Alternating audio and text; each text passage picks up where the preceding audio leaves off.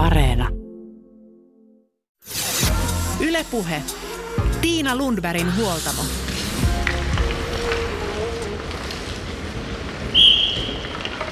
Moikka ja tervetuloa taas hyvinvointiaiheiden äärelle.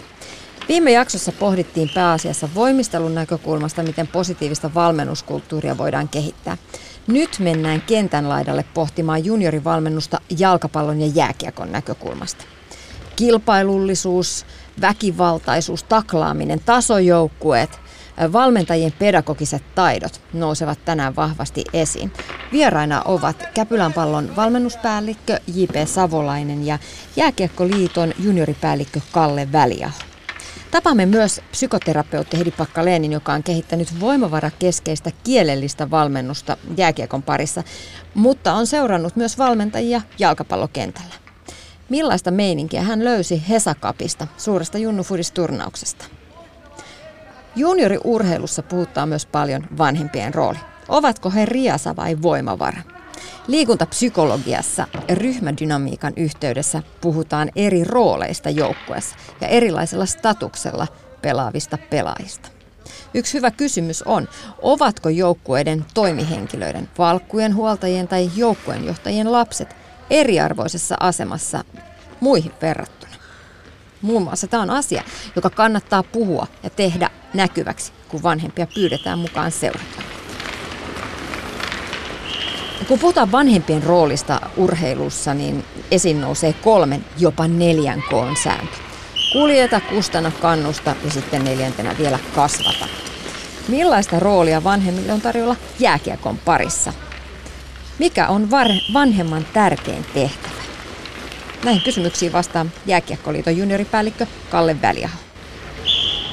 Yle Puhe varmastikin kannustaa sitä omaa lasta, että yrittämään parhaansa. Että se on kuitenkin se kaikkein A ja O, että jätetään se valmentaminen valmentajille. Muun muassa niin vanhemmat on kuitenkin tärkein voimavara sen lapselle, että he kuitenkin tukee, ovat kotona enemmän viettävät aikansa lapsensa kanssa kuin valmentaja, niin kyllä se, niin kuin se perheen ja vanhempien tuki on ihan ensiarvoisen tärkeää. Mä oon myös kuullut sellaisia kannanottoja, että vanhempien pitäisi pysyä poissa sieltä pukukopista tosiaan. Että valmentajan pitää antaa tehdä työnsä rauhassa. Mikä vanhemman paikka on siinä, siinä tota, kokonaisvaltaisessa valmennuksessa, koko seuratyössä? Erittäin iso roolihan heillä on, koska he kuskaavat lapset harjoituksiin, tuovat kotia, syöttävät ne lapset kotona, katsovat, että lapset menee nukkumaan aikaisin, huolehtivat, että miten se koulu menee – niin kyllä vanhemmilla on erittäin iso rooli. Se, että aina tästä pukuhuonekeskustelua on paljon ja meillä on niin montakin paikkaa sille, että on avattu pukuhuoneet vanhemmille, koska eihän moni vanhempi tiedä, mitä puku, pukukopissa tapahtuu. Pienten kanssa me tarvitaan apua luistimen nauheen sitomisessa, koska jos siellä on yksi tai kaksi valmentajaa, jotka sen yrittää tehdä, niin sitten jääharjoitus yleensä menee tai alkaa myöhässä. Että kyllä vanhemmilla on iso rooli tässä harrastuksessa. No entä sitten niissä tapauksissa, kun, kun vanhempia tarvitaan talkootyöhön, tarvitaan apuvalmentajiksi, tarvitaan jopa joukkueen valmentajiksi siellä ihan varhaisissa junnun vuosissa. Mm, kuinka, kuinka hankala paikka se on seuran näkökulmasta sitten, kun vanhemmat on siellä ja sitten ne pelaajat on ehkä vähän eriarvoisessa asemassa, koska hehän ovat niitä valmentajien lapsia?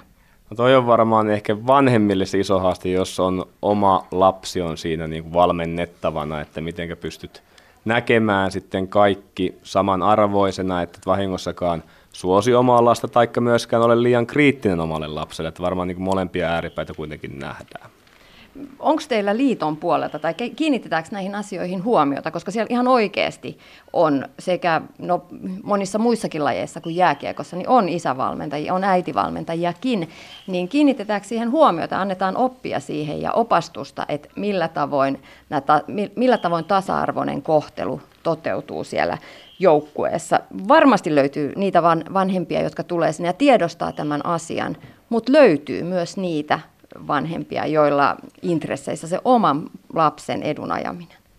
No kyllä me paljon koulutetaan meidän valmentajia, seurojen kanssa käydään asioita läpi, pyritään antamaan meidän seurojen päätoimiselle malleja, mitä kautta voisi asiaa lähestyä, jos huomataan vaikka, että se meidän vapaaehtoinen valmentaja, isä tai äiti katsoo vaan oman lapsensa perään siellä jäällä, vaikka olisi 30 tai 40 muutakin lasta katsottavana. Että kyllä me niin kuin malleja otetaan. Esimerkiksi vaikka kuvataan harjoitus ja näytetään, no miltä se näytti ja miten toimit ja miten oli sinun vuorovaikutus lasten kanssa, mikä oli ilmapiiri siinä sen ryhmän kanssa. Että kaikilla, kaikilla niin kuin tämmöisillä, esimerkiksi tämmöisillä työkaluilla niin pyritään sitten auttamaan myös sitä valmentajia näkemään se oma toimintansa.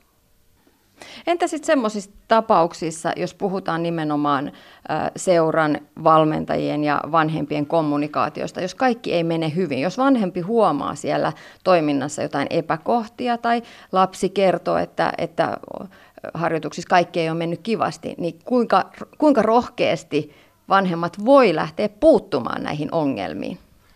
Käsittääkseni kyllä meidän seurassa aika avoimia tälle olla, että jos vanhempi huomaa jotain epäkohtia, niin sitten onko se kyseisen joukkueen johtoryhmään yhteyttä tai sitten seuran päätoimisia henkilöitä, ketkä siellä niin kuin vastaa toiminnasta, niin kyllä siellä niin kuin asioita käydään läpi ja mitä olen kuullut, niin kyllä niin kuin avoimin mielin ja avoimin linjoin pidetään kyllä linjat auki, että kuitenkin se palaute sitten, kaikki palaute ei tule sieltä toiminnasta, niin sitten on hyvä saada palaute, erilaista palautetta myöskin sitten, mitä siellä tapahtuu muualla. Moni vanhempi kuitenkin vähän pelkää antaa tällaista palautetta, koska sitten pelätään, että vaikuttaako se siihen oman lapsen harrastamiseen, tuleeko omasta lapsesta silmätikku, saako hän enää jatkossa tarpeeksi peliaikaa ja niin edespäin. No tämä on varmaan kynnys, mutta kyllä mä niin kuin lähtökohtaisesti näen, että meidän seurassa olevat ihmiset ja ne valmentajat, kyllä ne ymmärtää sen, että varmaan yksikään palaute ei tule turhasta, on joku huoli, ja se että taas nämä palautteet ei pidä vaikuttaa puoleen tai toiseen sen lapsen tekemiseen tai sen hänen vaikka peliaikaan, niin kuin äsken mainitsit, että kyllä kuitenkin se on lasten takia me siellä ollaan ja tehdään ja pyritään luomaan se ympäristö, että se on turvallinen lapselle ja sitten kun on pelipäivä, niin kaikkien on hyvä pelata. Suomalaiset joukkuelajien huippuvalmentajat, kuten Henrik Detman, Markku Kanerva ja Jukka Jalonen, käyttävät valmennuksessa paljon tällaisia pehmeitä menetelmiä.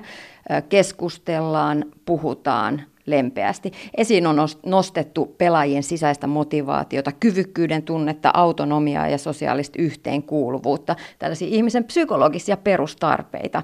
Miten, miten nämä arvot saataisiin osaksi juniorivalmennusta? Tästä ollaan nyt käyty isoa keskustelua. No kyllä meillä voisin sanoa, että jopa näkyy nämä arvot. En voi sanoa, että jokaisessa joukkueessa, jokaisessa seurassa, mutta pääsääntöisesti meillä kuitenkin näkee, että ymmärretään se, että positiivinen ilmapiiri tai ympäristö on kuitenkin se, missä oppimista tapahtuu parhaiten ja se on pitkäaikaista. Ja kuitenkin urheilijan lapsen nuoren pitää pysyä, niin kuin sanoitkin äsken, että kyvykkyyden tunne on aika oleellinen sille, että hän kokee, että hän osaa ja pätee ja pystyy. Ja sitä kautta jossain vaiheessa varmaan niin kuin taas yrittää vielä enemmän ja yrittää omia rajojaan. Että kyllä niin kuin näitä arvoja meillä koko ajan koulutuspuolella on seurakäynneillä, että kyllä me valmentajien kanssa näistä asioista koko ajan puhutaan, että kuitenkin se urheilija, lapsi ja nuori on, pitäisi olla siellä keskiössä ja häntä pitäisi tukea ja auttaa koko ajan. Positiivisten menetelmien kautta ja pelaajat päättää viikolla, jolloin tuetaan nimenomaan tätä pelaajien autonomiasta tunnetta, että he saa itse vaikuttaa myös har- harjoitusten sisältöön. Kyllä, eli pelaajat päättää viikkolahti meidän taitovalmentajien sisältä ajatus siitä, että miten me voitaisiin vaikka jollain tämmöisellä viikolla tukea sitä, että valmentajat ja seurat uskaltavat lähteä hanakasti mukaan ja ehkä sieltä tulisi sitten semmoisia pidempiaikaisia kokeiluita, että mitä tuossa on aina kuullut, niin on ollut pelitapahtuma, missä pelaajat itse määrittänyt, kuka pelaa kenenkin kanssa missäkin, mitäkin pelipaikkaa, pelaajat on päässyt suunnittelemaan harjoituksia, niin varmasti taas sieltä on huomattu ne kaikki hyvät puolet, että mitä voitaisiin ottaa sinne päivittäiseen valmentamiseen mukaan.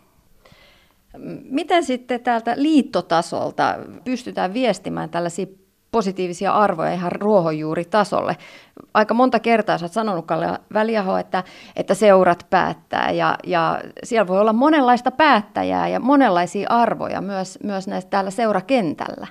Meillä on erinomaisia työntekijöitä meillä liitossa. Meillä on aluevalmentajat, jotka niin kuin auttavat seuraa tässä urheilupuolella, ovat valmentajien valmennuspäälliköt, junioripäälliköiden, taitovalmentajien kanssa. Meillä on aluepäälliköt, jotka auttaa seurahallintoa ja he vierailevat seuroissa ja ovat siellä koko ajan niin kuin läsnä ja mukana.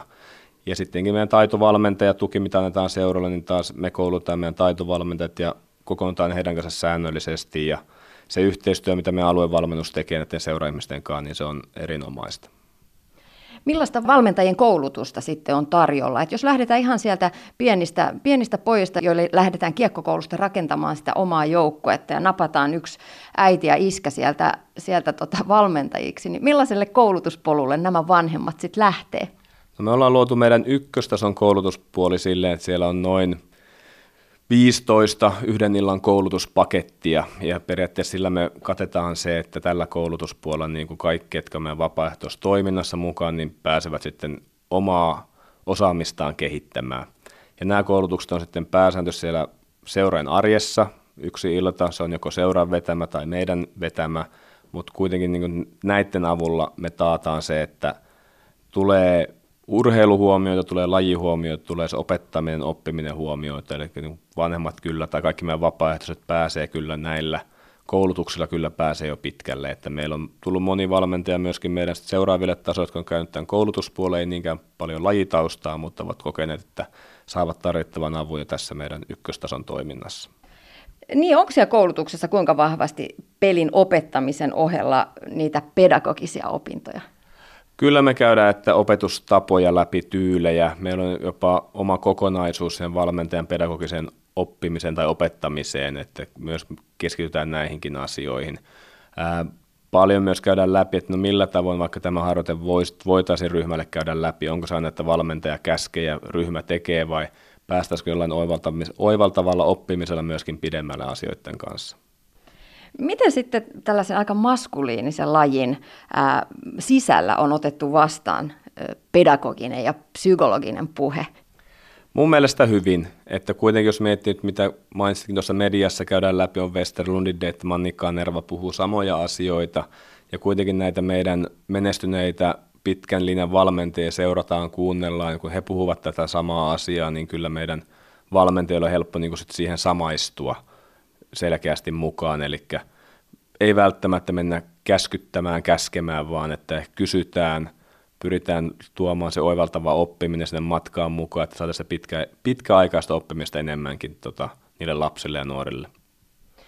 Niin, jääkiekko on myös Suomessa laji, jossa on menestytty. Onko se osiltaan myös se menestyksen salaisuus se, että te olette lähtenyt nostamaan myös tuolla Junnu puolella pedagogiikkaa ja sitä, sitä nimenomaan näitä tärkeitä pedagogisia ja psykologisia asioita? Varmasti on yksi osa sitä. Ehkä niin kuin enemmän näet, miksi me menestytään, ollaan pieni maa verrattuna muihin lätkämaihin, niin tota, meillä tehdään tosi paljon, seurat tekee yhdessä yhteistyötä. Mun mielestä siinä on niin kuin se kaiken A ja O. Meillä jalkautuu viestit suhteellisen nopeasti, mitä viedään seura-seura-yhteisöihin meidän ihmiset on koulutettuja seuroissa, siellä on valmennuspäälliköt, junioripäälliköt, taitovalmentajat, osa valmentajista on oma, omaavat kyllä paljon paljon koulutusta, niin mun mielestä on se, se on jo kaiken A että ihmiset ovat tietoiset, että mikä on lapselle ja nuorelle tärkeää. Tosiaan, niin kuin äsken sanoin, niin jääkiekkohan on aika tällainen maskuliininen laji ja kontaktilaji ne on niitä asioita, jotka myös vetää pelaajia puolensa, että haluaa pelata siksi, kun se on kontaktilaji, että saa vähän niin kuin taistella ja nahistella siellä niin kuin oikeasti, oikeasti ihan niin kuin luvan kanssa. Miten junnupuolella sitten tämä kontakt, kontaktilaji otetaan puheeksi ja miten sitä kontaktin ottamista opetetaan, koska nythän on puhuttu paljon taklaamisesta ja nyt taas on sattunut vakavia taklauksia ja niitä nostetaan nyt aika kovasti isoihin otsikoihin.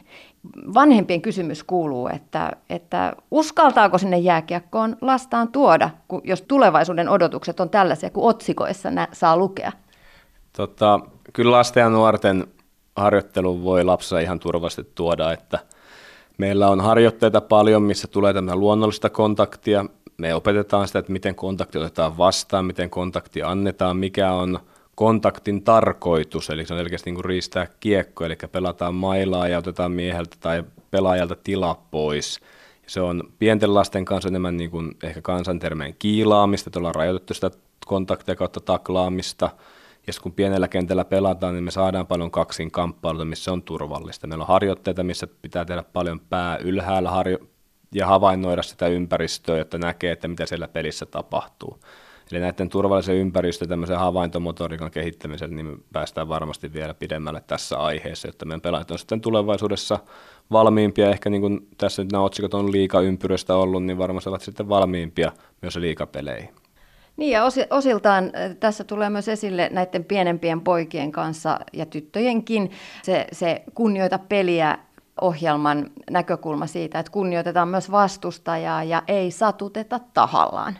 Kyllä se on kaiken ajoa, että kun meidän kun ollaan menossa riistää kiekkoa, niin pitää huomioida se, että missä on kiekko ja missä on vastustaja, missä tilassa hän on, että voinko riistää kiekon vaikka joissain kohtaa ilman kontaktia, että vien kiekon suoraan pois lavasta ja lähden saman tien hyökkäämään. Että kyllä se on niin kuin se arvopohja on siellä kaiken A ja o, että miten menet oikeaoppisesti missäkin tilanteessa sitten riistämään kiekkoa. Niin, ja sitä, että ei, ei jotenkin juhlisteta niitä taklauksia tai nosteta niitä niin kuin, ää, erityisesti esille siellä junnupuolella, että et, et, takla, et se olisi jotenkin siistiä, kun pääsee taklaamaan, vaikka täytyy kyllä myöntää, että kun pieniä lätkäpoikia seuraa, niin kyllä se, kyllä se kiinnostaa. Kyllä varmasti sitten, kun peleissä tapahtuu se yksi ja kaksi, niin varmaan siinä kohtaa lapset, nuoret sitten he havahtuvat hetken, täällä on peli menossa. Mutta samalla lailla niin kun lapset, nuoret hurraa, kun tulee maali, joku blokkaa laukauksen, maalivahti torjuu hyvin, joukkue pääsee hyökkäämään. Että kyllähän niin kuin lapset innostuu paljon kaikesta muustakin kuin itse siitä taklaamisesta. Jääkiekko junioripäällikkö Kalle Väliaho, millainen ympäristö jääkiekko maailman kasvattajana? Erinomainen. Sä opit erittäin hyviä urheilun arvoja, sä opit toimimaan ryhmässä, sä opit kunnioittamaan aikatauluja – äh, sä pääset itse kehittämään itseäsi ja kaikkia näitä samoja asioita tarvitaan myöhemmin myös elämässämme, koulu hoidetaan siellä, koti, asiat hoidetaan hyvin, niin kyllä koko ajan niin kaikkihan sitä kasvatusympäristöä tukee siinä, kun tehdään se asia yhdessä. Millainen sitten on hyvä juniorivalmentaja? Hyvä juniorivalmentaja on semmoinen, joka ymmärtää positiivisen ilmapiirin vaikutuksen, saa innostettua lapset liikkumaan myös siellä omallakin ajalla, välittää niistä lapsista ja on siellä läsnä heidän kanssaan. Millaisia ihmisiä Jääkiekkoliiton junnupäällikkönä sä haluaisit kasvattaa? no, tota, varmaan semmoisia ihmisiä, kello on hyvä arvopohja tähän elämään, että pystytään kunnioittamaan toista ihmistä – se on varmaan se kaiken lähtökohta, että jokainen on samanarvoinen ihminen ja teemme asioita yhdessä ja ymmärretään myös toista ihmistä. Niin ne on varmaan ehkä niinku tämmöistä kaksi päällimmäistä asiaa. Niin ja ehkä sitten myös niitä tosi hyviä jääkiekkoilijoita.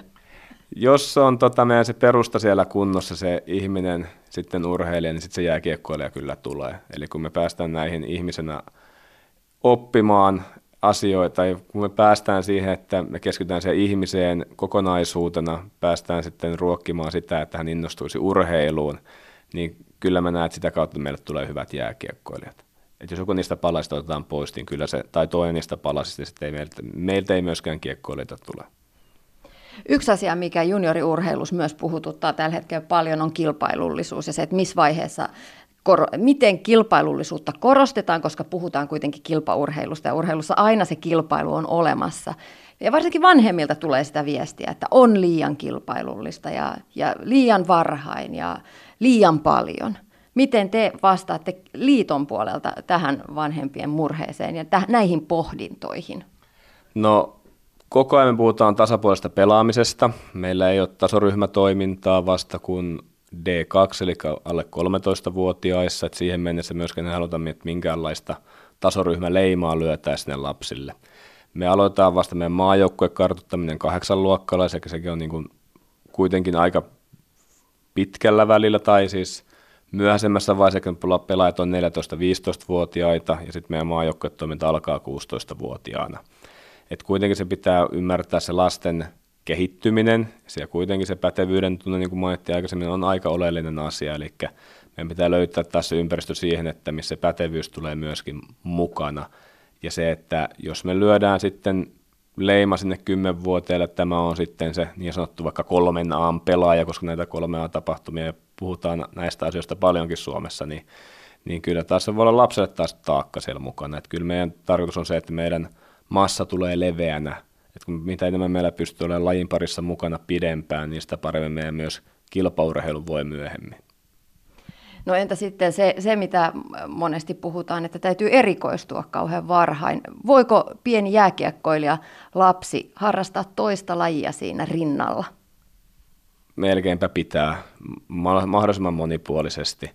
Että olen tutustunut muutamiin tutkimuksiin, missä puhutaan varhaista erikoistumisesta ja taisi olla oikohan on neljä yksilön laji, mitkä on todettu, todettu todistamatta varhainen erikoituminen on niissä hyvää ja jääkiekko on joukkuepeliä, yhtäkään joukkuepeliä ainakaan niissä tutkimuksissa on mainittu. Eli kyllä niin kuin se monipuolinen harrastaminen kaikin puolin tuo hyvän perustan sille, jos tulevaisuudessa haluaa lähteä huippuurheilun polulla. Niin, muistaakseni Kihun tekemässä kartoituksessa todettiin, että nimenomaan tällaisessa joukkueurheilijapolussa, niin sitten noin 13-vuotiaana voi alkaa enemmänkin erikoistumaan siihen, yhteen, siihen lajiin, jossa haluaa saada menestystä ja siihen asti mahdollisimman monipuolista liikuntaa. Ja varmaankin vielä 13, 13 vuodesta eteenpäin, jos siellä toinen laji tai harrastaminen kavereiden kanssa tai muuta juttua, niin varmasti tukee sitä urheilijaksi kasvamista paljon, koska silloin ainakaan kynttilä ei pala molemmista päistä, on erilainen ympäristö, erilaiset kaverit ja pääsee tekemään eri lailla asioita. Myöskin jos miettii ihan lihaksistoa, vartaloa, niin se, että jos tehdään yksipuolisesti, harjoitellaan, niin se taas myös sitten voi aiheuttaa rasitusvammoja ja sitä kautta niin kuin siitä lajista luopumista tai lopettamista. Mikä sitten olisi jääkiekkoilijalle hyvä toinen laji? Mä luulen, että ihan mikä vaan. Et kunhan se on hauskaa ja tehdään paljon. Että moni sitä kysyy. Eräs ihminen vastasi lääkäri, joka oli fysiikkavalmennuksessa, että kyllä me ottelu, missä taklataan. että ihan kaikki, mikä on hauskaa, kivaa, missä pääsee tekemään porukassa tai sitten yksin, niin kyllä ne kaikki vaan tukee. Ylepuhe. Tiina Lundbergin huoltamo. Näin sanoi Jääkiekkoliiton junioripäällikkö Kalle Väliaho. Ei käskytetä ja käsketä, vaan pyritään oivaltamaan oppimisen. Kuulostaa hyvältä, kunhan se tosiaan rantautuisi todellakin ihan jokaisen valmentajan työkalupakkiin. Sitten konkretia. Mitä kentillä todella tapahtuu ja miten asiat voitaisiin tehdä toisin? Psykoterapeutti Heidi Pakkaleen on seurannut kentän laidalla sekä fudista että jääkiekkoa ja on tehnyt pitkään työtä jääkiekon parissa ja tuonut lajiin voimavarakeskeistä kielellistä valmennusta. Mitä on voimavarakeskeinen valmennus? Heidi Pakkaleen vastaa. Yle Puhe. No ehkäpä sen voisi kiteyttää sillä tavalla, että se puhe, mitä puhutaan, ne sanat, mitkä käytetään, ohjaisi enemmän sitä, mihin suuntaan toivotaan lapsen menevän, urheilijan menevän. Jos halutaan lisää nopeutta, niin me puhuttaisiin nopeudesta, ei niin, että nyt on liian hidasta. Jos halutaan enemmän taitoja, niin puhutaan nimenomaan sanoilla niistä taidoista, joita toivotaan. Ja tämä on ehkä semmoinen pääpiirre siitä, mikä on voimavarakeskeinen valmennus. Lisäksi voisin sanoa, että voimavarakeskeinen valmennus ei ole sellaista, että suljettaisiin silmät virheiltä, mutta virheitä ei korosteta, ei olla virhehakuisia, vaan osoitetaan pelaajille joukkoessa ne hetket, kun tehdään jokin asia hyvin. Kun tehdään maali, pohditaan, mitä tapahtui ennen kuin maali tuli, mikä siellä meni oikein. Ja näitä asioita ikään kuin istutetaan sinne urheilijan mieleen. Ehkä semmoinen surullisin tilanne on tämmöinen todella virhekeskeinen valmennus, missä valmentaja puhaltaa aina pelin poikki silloin, kun tehdään joku virhe. Ja tällä valmentaja tulee niin kuin vahvistaneeksi sitä virhettä sen pelaajan mielessä – ja silloin taas ei jää ehkä siinä harjoitteessa tilaa sille, että puhutaan siitä, miten tämä asia pitäisi tehdä. Eli mä pidän hyvinkin arvokkaana sitä, että puhutaan siitä, mitä halutaan nähdä, mieluummin kuin virheistä kun puhutaan siitä, että korostetaan onnistumisia, sitä mikä tehdään oikein, niin jotkut kritisoi sitä, että no sitä mennään tällaiseen niin kuin pumpulimaailmaan ja mitä sitten, kun ne tekee niitä virheitä, eihän hän, eiväthän ne pelaajat tiedä tehneensä virhettä, jos en minä sitä kerro. No mä ajattelisin kuitenkin niin, että, että kyllä aliarvioidaan pelaajia myöskin. Että jos ei nyt se maali onnistu tai se yhteispeli onnistu, niin kyllähän ne tietää, että jotain ei nyt sitten mene parhaalla mahdollisella tavalla. Ja tämä pumpulimaisuus, tämä oli hyvä, kun toit esille tämän, koska voimavarakeskeisyys ei ole sellaista, etteikö saisi olla tunnetiloja mukana. Voimavarakeskeinen on äärimmäisen rehellistä, koska sä saat valmentajana myös, sä saat kyllä suuttuakin ja sä saat ikään kuin hermostuakin jossain tilanteessa, mutta sä et voi olla yksilöä kohtaan epäkunnioittava, taikka sä et voi jättää sitä tilannetta siihen tunnekuohuun, vaan sä avaat sen sitten sen jälkeen, että nyt tässä kävi näin ja, ja, ja, ja siitä syystä ikään kuin hermostuin. Ei mihinkään semmoisiin suuriin selittelyihin tietenkään ehditä mennä, mutta, mutta se on niin kuin väärä käsitys, että voimavarakeskeisyys olisi irti semmoisista kovasta työn teosta tai semmoisesta vaatimisesta, että nyt me käytetään todella kaikki lihakset ja nyt me käytetään nopeus ja käytetään äärirajoihin asti kaikki se, mitä pystytään, niin se, se on kyllä, tota, se voi olla kovaakin tämmöinen voimavarakeskeinen valmennus. No mitkä on sellaisia tyypillisiä kielellisiä tilanteita, joihin olisi helppo puuttua ja joita voisi miettiä, jos on vaikka valmentaja, seuratoimija tai muuten vaan lasten kanssa tekemisissä? Mitkä on semmoisia ensimmäisiä askeleita? No kyllä ne karmivimmat kokemukset, mitkä mä oon saanut olla läsnä ja todistamassa, on tapahtunut tuolla jalkapallokentällä pienten lasten kanssa, missä valmentajat ikään kuin huutaa, että älä tee noin, älä mene sinne, missä sä oot. Tämän tyyppisiä letkautuksia. Niistä ei pienellä lapsella ole mitään iloa siinä pelissä – ja, ja se, että huudetaan ikään kuin kysymyksiä, niin se on jo lähtökohtaisesti väärin. Et jos siinä pelin aikana ohjataan, niin ohjataan juuri se, mikä pitää tehdä ja pyritään ennakoimaan. Myös se, että huudetaan joku asia sen tilanteen jälkeen, niin se ei hirveästi enää auta. Et se tuo semmoista kielteistä ilmapiiriä, semmoista tunnetta, että mitä mä tein väärin ja, ja, ja siinä ei ehdi kuitenkaan pelin aikana sitä vastausta itselleen saamaan, kun tilanne on jo ohi. Et ne nyt on ainakin yhdet semmoiset tavat, että et, et kannattaa miettiä, missä tilanteessa ja miten asioita sanotaan. Joo, mä oon itse, itse miettinyt sitä, että esimerkiksi sanotaan nyt voimistelun tai taitoluistelun puolella valmentaja herkästi kysyy, että miksi sulla on jalat koukussa tai miksi sulla on käsi väärässä asennossa. En osaisi itse aikuisenakaan vastata, että miksi mulla nyt on se käsi joskus vähän väärässä asennossa. Ja silti valmentajat kysyy sitä ikään kuin lapsilta – Joo, joo. Toinen, toinen kysymys on myös se, että valmentaja kysyy pieniltä lapsilta har, harjoitteen, selittää ensin auki ja sitten kysyy, että ymmärsitkö? Ja mä mietin kyllä, että miten nämä lapset niin kuin pystyy tähän niin kuin vastaamaan oikein tähän ymmärsitkö kysymykseen, koska jokainen ymmärtää sen omalla tavallaan, sen oman kasvunsa mukaisesti. Ja sitten kun ne menee kentälle tekemään sitä harjoitetta, niin valmentaja on ihmeissään, kun ne tekee vähän eri tavoin keskenään. Ja, ja siinä käy ilmi, että ei sitä ihan ymmärrettykään sitä valmentajan selitystä. Eli, eli ymmärsitkö?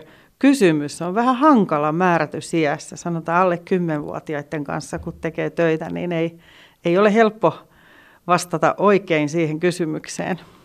Pitäisikö sitten valmentajan kysyä, että tiedättekö nyt, mitä ollaan tekemässä, vai mitä, mitä siinä kohdassa sitten pitäisi kysyä? No ihan pienten kohdalla, niin ihan sillä, että valmentaja tekee edellä ja muut tekee perässä ja, ja saadaan y- y- yksi semmoinen malli näytettyä ja, ja sitten tehdään perässä. Ja se, että puhutaan, kannustetaan, ollaan luovia, kun puhutaan siitä, miten miten juostaan tötsästä toiselle ja miten se pallo otetaan mukaan, niin, niin siinä saa olla semmoista ä, lapsen kehitystason ymmärrystä mukana, jotta se sitten alkaa mennä hyvin. Heidi Pakkaleen, sä oot, kerroit, että sä oot seurannut Helsinki Kapissa pitkään valmentajia ja heidän puhetapaansa. Millaisia havaintoja oot tehnyt? No kirjavaahan se on, että täytyy antaa tunnustusta, että meillähän on jalkapallo räjähdysmäisesti kasvanut viime vuosina. Tarvetta valmentajista on paljon ja se kuinka osaavia he ovat, se on todella, todella kirjavaa. Siellä on joukossa aivan mahtavia valmentajia, jotka osaa ikään kuin huomioida lapsen iän ja osaamistason, kannustaa. Ja, ja sitten siellä on valmentajia, jotka ikään kuin näkevät vaan ne suosikkipelaajat ja ne, jotka osaa vähän paremmin, niin niitä kehutaan ja sitten ne, jotka sitten ei niin hyvin ehkä ole onnistunut juuri sinä päivänä, niin niille ei sanotakaan yhtään mitään. Eli semmoinen eriarvoinen kohtelu on, on niin kuin näkyvissä kyllä siellä. Mutta kyllä mun täytyy sanoa, että tapahtumanahan se on ihana tapahtuma ja yleensä semmoinen iloinen. Ja, ja sitten kun siellä joukossa kävelee ja katsoo pelejä, niin aina välillä näkee lapsen, joka itkee kentän laidalla. Ja, ja tämä itkun syy voi joskus olla ihan myöskin lapsen kehitykseen liittyvää. Häntä saattaa harmittaa ja, ja näin lapset tekee. Mutta joskus se on myös siitä, että en päässyt kentälle kertaakaan, vaikka vähän luvattiin. Eli, eli kyllä se lapsen harrastaminen täytyisi olla iloinen tapahtuma. Eihän me aikuisetkaan lähetä mihkään jumppaan sillä lailla, että meitä itkettää, kun me tullaan pois sieltä. Että hauskaa pitäisi olla kyllä ihan joka hetki ja siitä on kyllä valmentajat hyvin pitkälle vastuussa joukkueurheilussa, jos nyt puhutaan jalkapallosta, jääkiekosta, salibändistäkin, koripallo, lentopallo, nämä on isoja lajeja Suomessa. Joukkueessa on monenlaisia pelaajia, erilaisia motivaatiotasoja, varsinkin siellä lapsi, lasten tasolla. Taitotasotkin vaihtelee. Kun juttelee Junnu valmentajien kanssa, niin se eri tasoisten pelaajien kohtaaminen on ehkä se suurin haaste valmentajuudessa. Ja valmentajat kokee, että ei ehkä ole ihan työkaluja kohdata erilaisia pelaajia, jotka, jotka toiset, toisilla palaa intohimolajia kohtaan ja toiset lintsaa jokaisessa liikkeessä suurin piirtein, koska ei nyt ihan ehkä huvita. Ja on helppo puhua vahvuudesta niille pelaajille, joilla niitä vahvuuksia löytyy niin kuin roppakaupalla ja on intoa ja iloa ja sitä intoa ja iloa on myös ehkä vahvistettu myös, koska, koska he ovat luonteeltaankin tällaisia. Miten huomioida nämä kaikki erilaiset lapset sitten valmentajan näkökulmasta? Miten huomioida, miten antaa palautetta myös niille, joilta joutuu joskus jopa kaivelemaan sitä hyvää? Joo, no ehkä ensinnäkin niin palautetta voi antaa faktan perusteella, eli se mitä on nähty ja todettu. Että semmoista palautetta ei kannata antaa, mikä on niin kuin mikä ei ole niin todellista. Että kannattaa selittää, että nyt sä teit oikein ton kohdan tossa ja se oli hyvä juttu. Eli, eli sitoo se aina johonkin oikeaan tapahtumaan. Sitten voi myös alkuvaiheessa antaa yhteisöllisesti palautetta koko joukkoille, että miten se on mennyt, mikä siinä on mennyt hyvää. Jos on tullut tappio, niin voi esimerkiksi pohtia sitä, että missä vastustaja oli parempi, minkä takia vastustaja juuri tänään voitti, että he teki näin hyvin, he teki näin hyvin ja siitä syystä he, he sai ne maalit ja he voitti. Sitten jos mietitään yksilöä, että jos meillä on yksilö, joka, joka tuodaan mukaan, mutta ei ole sitä selvästikään semmoista omaa halua tehdä sitä työtä, niin sekin voi liittyä siihen. Se ei välttämättä kerro aina siitä, että vanhempi olisi tuonut lapsen vastentahtoisesti johonkin lajin pariin. Se voi olla ihan hyvin, että lapsi haluaa pelata, mutta sitten kun on siinä mukana, niin, niin kiinnostaa ehkä joku muu asia. Ja, ja nämä kasvaa yksilöllisesti nämä lapset, että voi pikkusen eri aikaan havaita sen, että millä lailla olla mukana ja, ja sitten voi aina puhua sen lapsen kanssa siitä, että, että miltä se tuntuu olla mukana, että haluuko hän tulla – kun ne on pieniä, niin pitäisi olla kärsivällinen siihen, että lähteekö se. Se voi olla ihan huippupelaajakin sitten jossain kohtaa, jos kovin pienenä, pienenä onkin ensin vähän arastellut sitä tilannetta. Mutta sitten jos se jatkuu pidempään se tilanne, että näkyy, että ei ole semmoista motivaatiota, niin kyllä mä siinä kohtaa juttelisin vanhempien kanssa, että onko lapsi itse halukas tulemaan harjoituksiin ja onko itse tulossa vai jos itse saisi päättää, niin tulisiko ollenkaan, että kyllä sitä kannattaa jutella. Heidi Pakkaleen, te teitte kokeilua voimavarakeskeisestä valmennuksesta juniori jääkiekon parissa. Millainen tämä kokeilu oli? No tämä oli lähinnä tämmöinen työnohjaustilanne, missä, missä käytiin keskusteluja siitä, miten valmentaja voi toimia voimavaraisesti, eli voimavarakeskeisesti huomioida sitä, miten puhuu pelaajille ja jonkun verran tapasin pelaajia, nämä oli B-juniori-ikäisiä ja se oli semmoista säännöllistä keskustelua valmentajan kanssa ennen peliä, pelin jälkeen ja mietittiin yhdessä se koko kauden harjoitusohjelma, mikä oli suht tavanomainen, mutta sitten lisätty siihen tämmöisiä erilaisia terapeuttisia menetelmiä. Eli, eli meillä oli yhtenä tehtävänä pelaajille, jonka itse olin vetämässä, niin tämmöisiä pienryhmiä, jossa pelaajat kertoi toinen toisistaan, missä he ovat hyviä, mikä on heidän paras ominaisuus pelaamisessa, harjoittelemisessa, siinä toiminnassa ylipäänsä. Ja kun pelaajat sai puhua näitä asioita ja kertoa näitä vahvuuksia toinen toisistaan, niin sen jälkeen lähtivät harjoituksiin – ja harjoitusten jälkeen valmentajat ihmetteli, että mitä sä teit, kun ne oli kaikki niin tuulisia ja harjoitukset oli mennyt tosi hyvin. Ja ainoa, minkä mä tein, oli se, että järjestin pelaajille mahdollisuuden puhua toinen toisilleen siitä, missä he näkevät ne parhaat puolet pelikaveristaan. Äärimmäisen yksinkertainen tapa järjestää keskusteluhetki, ohjata se aihe voimavarakeskeiseksi ja saada sillä älyttömän hyvä fiilis joukkueeseen. Psykoterapeutti Heidi Pakkaleen, äh, mitkä olisi sellaiset kolme prinsiippiä, jotka pitäisi löytyä jokaisen valmentajan pelikirjasta? Kyllä se kunnioitus ja tasa-arvoinen kohtaaminen, eli ei mitään suosikkipelaajia. Ehkä sitten se, että mietitään millä tavalla kilpailullisuus kehittyy lapsella, että muistetaan, että ei liian aikaisin aleta kilpailemaan tosissaan ja istuttamaan lapsia penkillä. Se on, se on niin kuin kyllä karseeta. Ja ehkä sitten se, että me osattaisiin arvostaa oikealla tavalla niitä, jotka tätä työtä tekee ja osattaisiin osattais löytää semmoinen kommunikointitapa valmentajien ja vanhempien välillä. Eli ei leimattaisi niitä vanhempia, jotka on kiinnostuneita siitä, miten tehdään, tai jotka tuo esille jotain mielipiteitä hankaliksi vanhemmiksi, vaan käydään ihan silloin läpi sitä tilannetta, mikä se on. Et siihen pitäisi yrittää.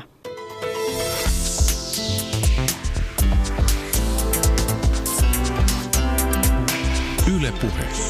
Näin painotti psykoterapeutti Heidi Pakkaleen. Syy, miksi lähdin jälleen kerran ohjelmassa perkaamaan junioriurheilua ja liikuntaa on se, että mielestäni lapsista ja nuorista on pidettävä erityistä huolta. Junioriurheilussa on valmentajia, joilla ei ole riittävää pedagogista osaamista. Valmentajan toimintaa katsoessa ja arvioitaessa pitäisi aina pohtia, olisiko tämä ok, vaikka koulussa, työpaikalla tai kotona. Urheilu ei ole irrallaan muusta maailmasta. Juniorivalmennuksessa tapahtuu paljon hyviä asioita, mutta negatiiviset pilaavat kaiken valmennuksen maineen ja mahdollisesti myös monen lapsen urheiluuran. Tämän oman pienen projektini myötä on ollut hienoa myös löytää hyviä valmentajia ja hyviä ajatuksia junioriurheilun piiristä ja sellainen esimerkki saadaan myös seuraavaksi. Nyt tavataan intohimoinen valmentaja, Käpylän pallon valmennuspäällikkö ja Suomen juniorijalkapallovalmentajien hallituksen jäsen J.P. Savolainen ja perataan Junnufudista. Millaista on hyvä juniorivalmennus jalkapallossa, mistä se koostuu? Lähdetään liikkeelle J.P. Savolaisen omasta valmennusfilosofiasta. Se on hy- hyvä, se on aina hyvä, kun kysytään, se pistää miettimään tässä saman tien, että mitä, mikä se on, mutta kyllä se on sellainen, että, että mun toiminta on pelaajia varten. Se on mun sellainen, että, että mä oon tässä niin kuin auttamassa. Että mulla on just toi ammattilaisfutistausta, niin ehkä silloin mä olin vähän niin kuin itse keskeisempi, se oli se mun juttu, mutta nyt mä koen, että vaikka mä saan tietty itse tästä jotain, niin mä oon antamassa niille pelaajille. Että mun toiminnalla ne pelaajat kehittyy, toivottavasti pelaajana ja sen prosessin kautta saa myös työkaluja, että ne pystyy kehittymään ihmisenä. Tänä päivänä puhutaan paljon positiivisista arvoista, positiivinen psykologia on nousussa, urheilupsykologiassa puhutaan paljon esimerkiksi tunne vuorovaikutustaidoista. Miten positiivisuus näkyy sun työssä? No kyllä se varmaan näkyy semmoisessa niin kuin, miten mä, miten mä näen sen valmennuksen ja sen lajisisän sisällön oppimisen ja millaisen ihmiskäsityksen mä niin kuin omaan niin kuin pelaajista ja tietenkin muista ihmisistä. Että että mä näen, että se oppiminen on, se on sellainen haastava prosessi esimerkiksi, missä virheet kuuluu siihen. Virheet tulee kaikille ja miten me esimerkiksi käsitellään niitä, että, että annetaanko me negatiivista palautetta niistä virheistä vai annetaanko me pelaajan kokeilla ja kokeilla ja yrittää, sitten kun ne onnistuu, niin me vahvistetaan niiden osaamista. Ja sitten ihan sellainen yleinen ihmisten kohtaaminen, että ollaanko me hymy, hymy tässä näin niin kuin herkässä, kun me tervehditään ja kohdataan ja näytetään tunteita ja ollaan, niin kuin, ollaan ihmisiä siellä, niin kunnioitetaan muita.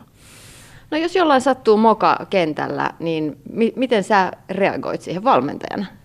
Se tietenkin riippuu kontekstista, mutta joskus en tietenkään mitenkään. Aika moni virhe on sellainen, että pelaa itse tietää, että nyt ei mennyt putkeen, että siinä ei tarvitse puuttua mitenkään. Tai sitten jos me opitaan varsinkin jotain uutta juttua ja pelaaja kokeilee ja kokeilee, ei tota, noin onnistu, niin me ehkä voidaan miettiä siinä niin, että, että okei, että mikäs, mikäs tässä nyt tilanteessa esimerkiksi kannattaisi tehdä. Ja tässä on tosi tärkeää, että meillä on sellainen turvallinen ympä, ilmapiiri, ympäristö siinä, jolloin me voidaan myös niin kuin, niitä epäonnistumisia käsitellä yhdessä. Ja me tajutaan se, että se ei ole niin kuin paha asia, että kaikki epäonnistuu. Mäkin teen valmentajan virheet jatkuvasti siellä kentällä ja pelaajat tekee tietenkin myös. Mutta se, mikä nyt puhuttaa vahvasti suomalaisessa urheilumaailmassa, on juniorivalmennuksissa ja valmennusmenetelmät. Siitä seuraa kysymys, jota mä itse olen pohtinut paljon, on, on se, että kuinka paljon valmennus on kasvatustyötä ja kuinka paljon toisaalta sitten lajivalmennusta. Mitä sä ajattelet? No prosenttiosuuksia, mutta mä lähtisin ehkä siitä, että se pääjuttu on varsinkin jos miettii kilpajoukkoja, koska on tai tavoite, kaikillahan tavoite kaikille joukkoille, mutta on niin oppia, kehittyä jalkapallossa, niin se ensisijainen tehtävä on sitten niin kehittyä, oppia sitä lajia, tehdä sitä lajia, mistä tykkää. Mutta sitten se prosessi ja se, mitä siellä tapahtuu, niin sehän myös niin kuin kasvattaa. Että me ei voida näitä niin kuin erotella toisistaan. Että se molemmat tulee hyvässä toiminnassa, mun mielestä pitää tulla, tulla siinä niin. Mutta valmentaja voi myös tuskastua siellä, siellä varsinkin näiden pienempien urheilijoiden kanssa siihen, että haluaisi opettaa niitä lajitaitoja, haluaisi viedä niiden lapsien, lapsien kykyjä eteenpäin ja peliä eteenpäin. Mutta aikaa menee tosi paljon sellaiseen yleiseen sähellykseen ja ryhmässä toimimisen oppimiseen ja, ja harjoitteluun, sen, sen niin kuin kaveritaitojen harjoitteluun. Ja tunnistat sä tämän? No ehdottomasti tunnistan, että totta kai menee aikaan tuommoisen niin kuin ryhmässä toimimiseen ja yleisiin niin kuin rutiineihin. Ja siinäkin on moni keino sitten tietenkin, että valmentaja voi esimerkiksi kauden alussa niin kuin käyttää siihen esimerkiksi pari viikkoa aikaa.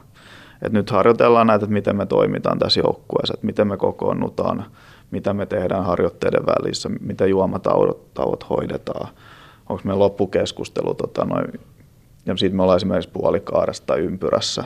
Ja me voidaan tehdä niitä esimerkiksi alkukaudesta ja sitten kun se toimii, niin me ei tarvitse kiinnittää niihin niin paljon huomiota. Sitten me voidaan si- siirtyä siitä pikkuhiljaa niin kuin esimerkiksi enemmän sit siihen harjoitteluun niin kuin sisältöihin, niin kuin lajisisältöihin. Ja sieltä kärsivällisyys on tosi tärkeä mun mielestä piirre myös valmentaa, että ymmärretään, että, että, että ei niin kuin rakenneta sitä Roomaa päivässä, että se vaatii aikaa ja oppiminen on lineaarista, me mentäisiin koko ajan niin kuin eteenpäin kohti jotain huippua, vaan se on, niin väliin me mennään eteenpäin, sitten ehkä jopa taaksepäin, sitten me mennään vähän enemmän eteenpäin. Ja, sit, ja aikuisen kasvattajan valmentajan tehtävä olla kärsivällinen ja olla sen niin kuin tilanteen niin kuin yläpuolella. Et, et hän, et mä en mene siihen esimerkiksi, että mä oon nyt Totta kai ihmiset on ihmisiä. Ainahan me nyt joskus tuskastutaan, mutta se kuuluu asia, sekin on niin kuin tärkeä niin kuin viesti, että, että valmentaakin on ihminen, mutta meidän pitää silti niin kuin ymmärtää se prosessi.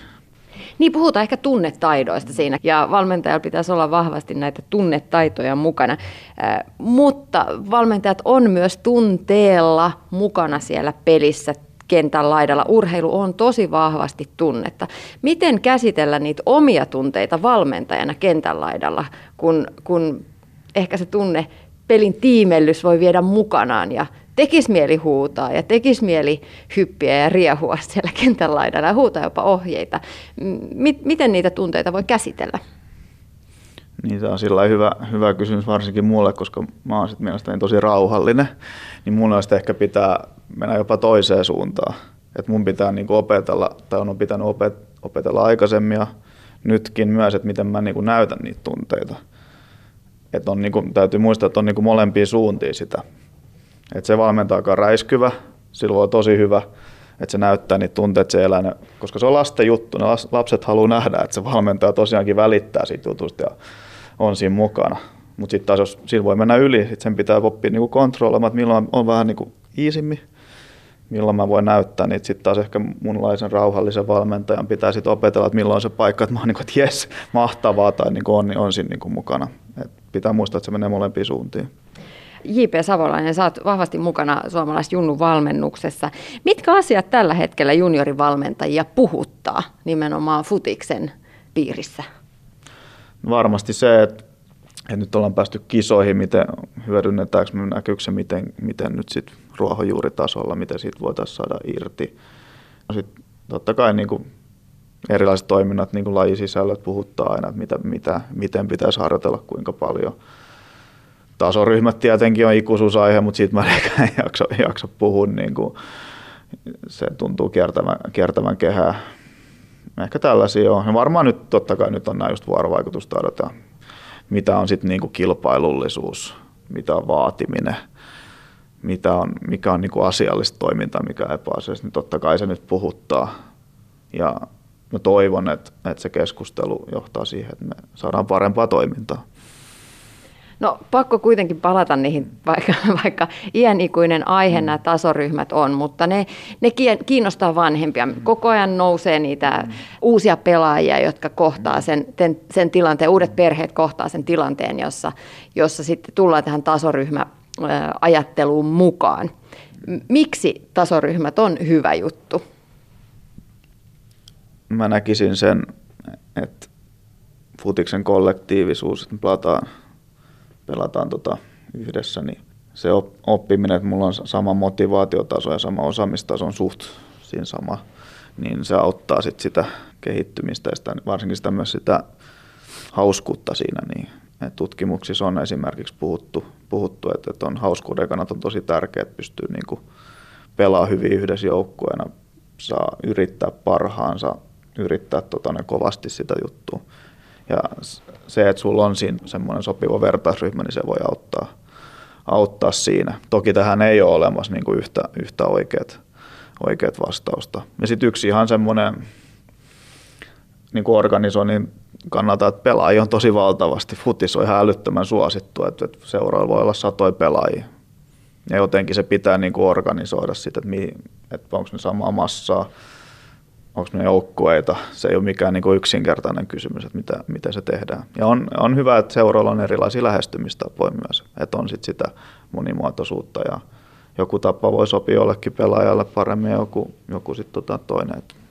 Mutta se, mikä noissa taso, tasoryhmittelyssä on aina, aina ehkä vähän raastavaa, on ne, ne tilanteet, jos tippuu joukkueesta mm. tai, tai ei pääse pelaamaan enää siinä ryhmässä, missä on aiemmin ollut, missä on ne parhaat kaverit ja niin edespäin. Miten näitä pettymyksiä sit voi käsitellä niiden poikien ja tyttöjen kanssa? No, tässä on seuran, seurana tota, valmentajan rooli on tietenkin älyttömän, älyttömän tärkeä teka noista pettymyksistä. Niitähän, nehän kuuluu tähän, niin kuin, tähän futikseen ja urheiluun. Et, et se, on, niin kuin, se on vaan osa tätä, että kaikki me koetaan tässä pettymyksiä. Ei, ei voiteta jotain peliä tai ei onnistuta tai ei pääse niin paljon pelaa kuin olisi halunnut. Ja se on tosi tärkeää, että me aikuiset ollaan siinä tukena, että miten niitä pettymyksiä voidaan käsitellä. Että me ei yritä silottaa, niin kuin, ei, ei valmentajat, ei vanhemmat ei yritä silottaa sitä tietä, vaan että, ne vastoinkäymiset voi myös kasvattaa siinä.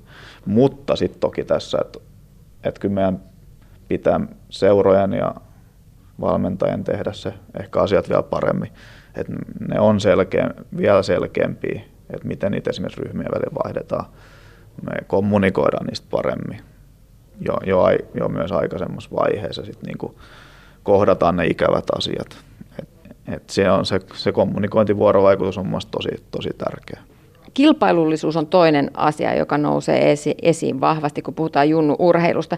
Otsikoisia vanhempien puheissa vilahtelee tämä liikakilpailullisuus ja peräänkuulutetaan lempeämpää tapaa. Ruotsissa ollaan menty tällaiseen hyvin lempeään suuntaan, missä siellä junnurheilussa tai junnufutiksessa ei lasketa pisteitä. Käsipallossa taitaa olla sama meininki. Sarjataulukkoja ei ole. Minkä ikäisenä on hyvä olla sarjataulukot? Mitä sä ajattelet, J.P. Savolainen? No mä en tiedä, onko se nyt sit ihan niin, kuin niin olennainen, että onko niitä sarjataulukkoja vai ei. Et, et enemmän puhuisin ehkä siitä, kil, puhutaan kilpailuisuudesta, me ruvetaan puhua niin kuin aika usein voittamisesta. Mutta mun mielestä meidän pitäisi puhua kilpailemisesta ja varsinkin lapsilähtöisestä kilpailemisesta. Et se, mikä, mikä niin kuin esimerkiksi sarjataulukoissa todennäköisesti tai ettei lasketa pisteitä, niin tulee se, että ne vaikuttaa ehkä meidän aikuisiin myös, että ruvetaan katsoa, että kuka joukkue on hyvä ja kuka ei.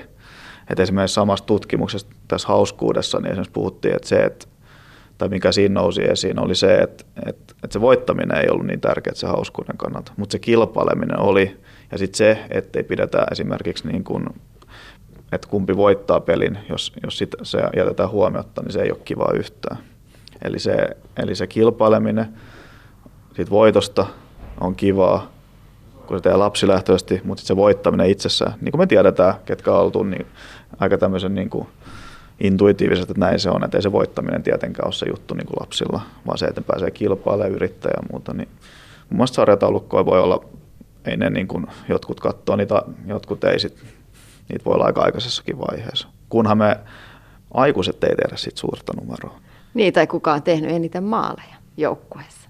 Niin se on totta kai, sitten kun puhutaan niin kuin kuitenkin joukkueelaista, niin tämä on se ehkä juttu, mitä meidän kannattaa miettiä, että onko meillä jotain yksilöllisiä no usein se on maalit ja syötöt, mitkä on helpoin juttu, mutta tämmöisiä indeksejä, että kukaan niinku rankkaa pelaajia, että okei, meidän poika on tehnyt tota 25 maalia tai me, meidän tyttö on tehnyt 35, niin semmoisia ei muista pitäisi olla, vaan pitäisi just sitä joukkue, joukkueena tekemistä painottaa.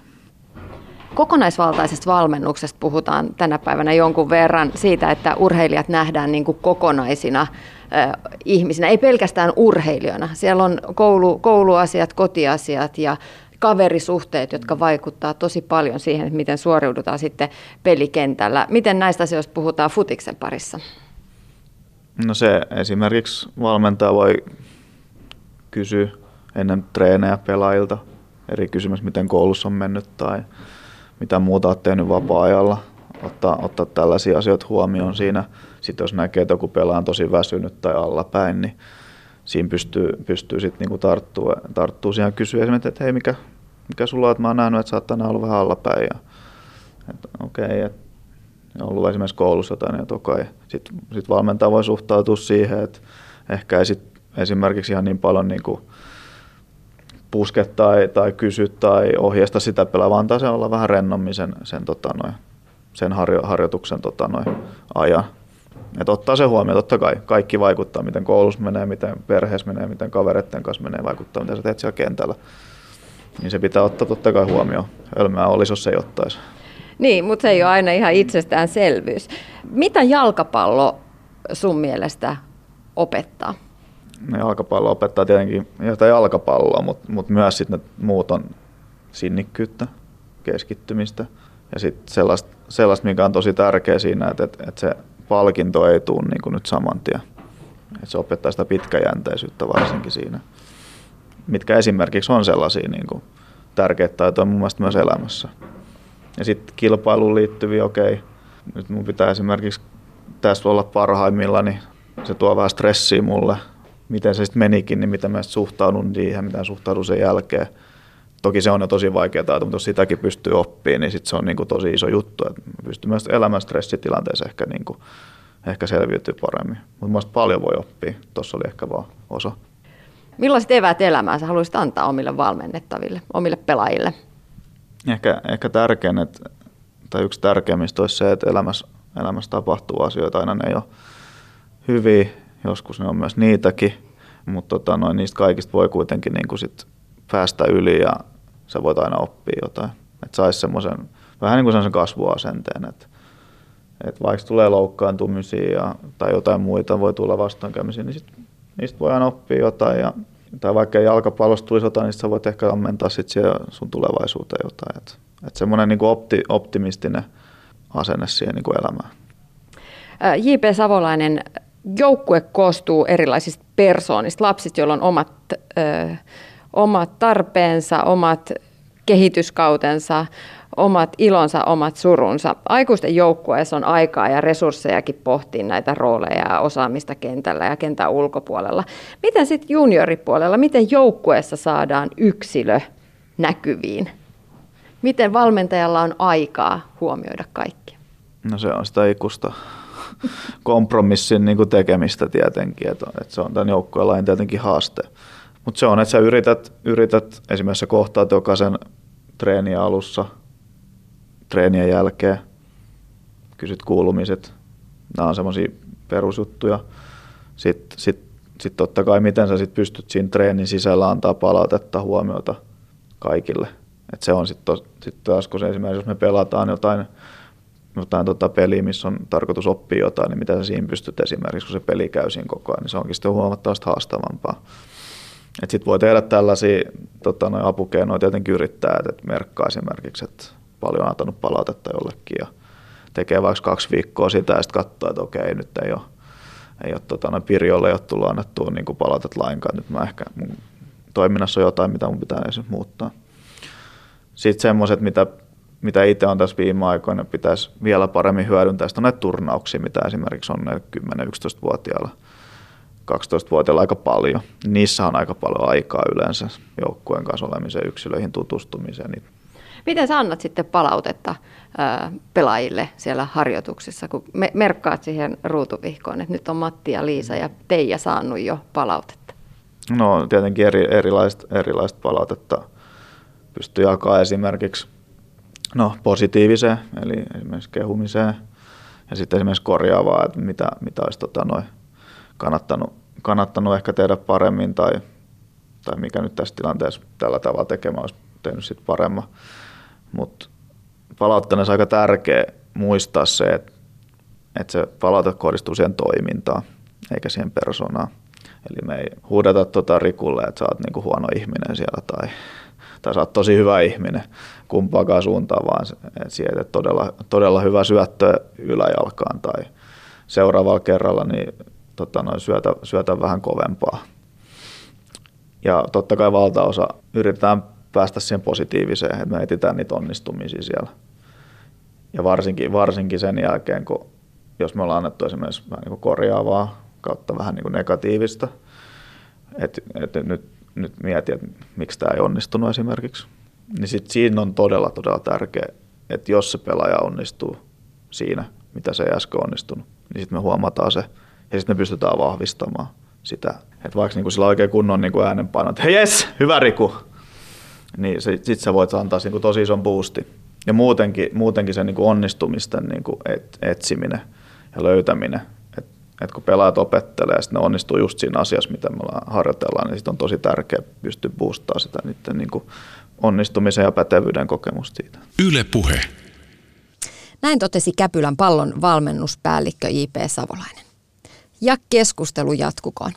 Meillä on edelleen paljon pohdittavaa lasten harrastusten järjestämisessä. Lasten toimintaan pitäisi saada enemmän asiantuntevia ammattivalmentajia, harrastusaikoja iltapäiviin ja kokonaisvaltaista valmennusta. Sellaista valmennusta, joka vaatii aikaa ja läsnäoloa, intohimoa. Se kaikki maksaa ja vanhempien maksukyky alkaa olla jo nyt kipurajoilla monessa lajissa. Jos lasten liikunta- ja urheilumahdollisuuksia halutaan parantaa, niin rahoitusratkaisut ja mallit on laitettava uusiksi ja päättäjien mietittävä ja toivottavasti todettava, että tämä on asia, johon halutaan satsata. Ylepuhe. Tiina Lundbergin huoltamo.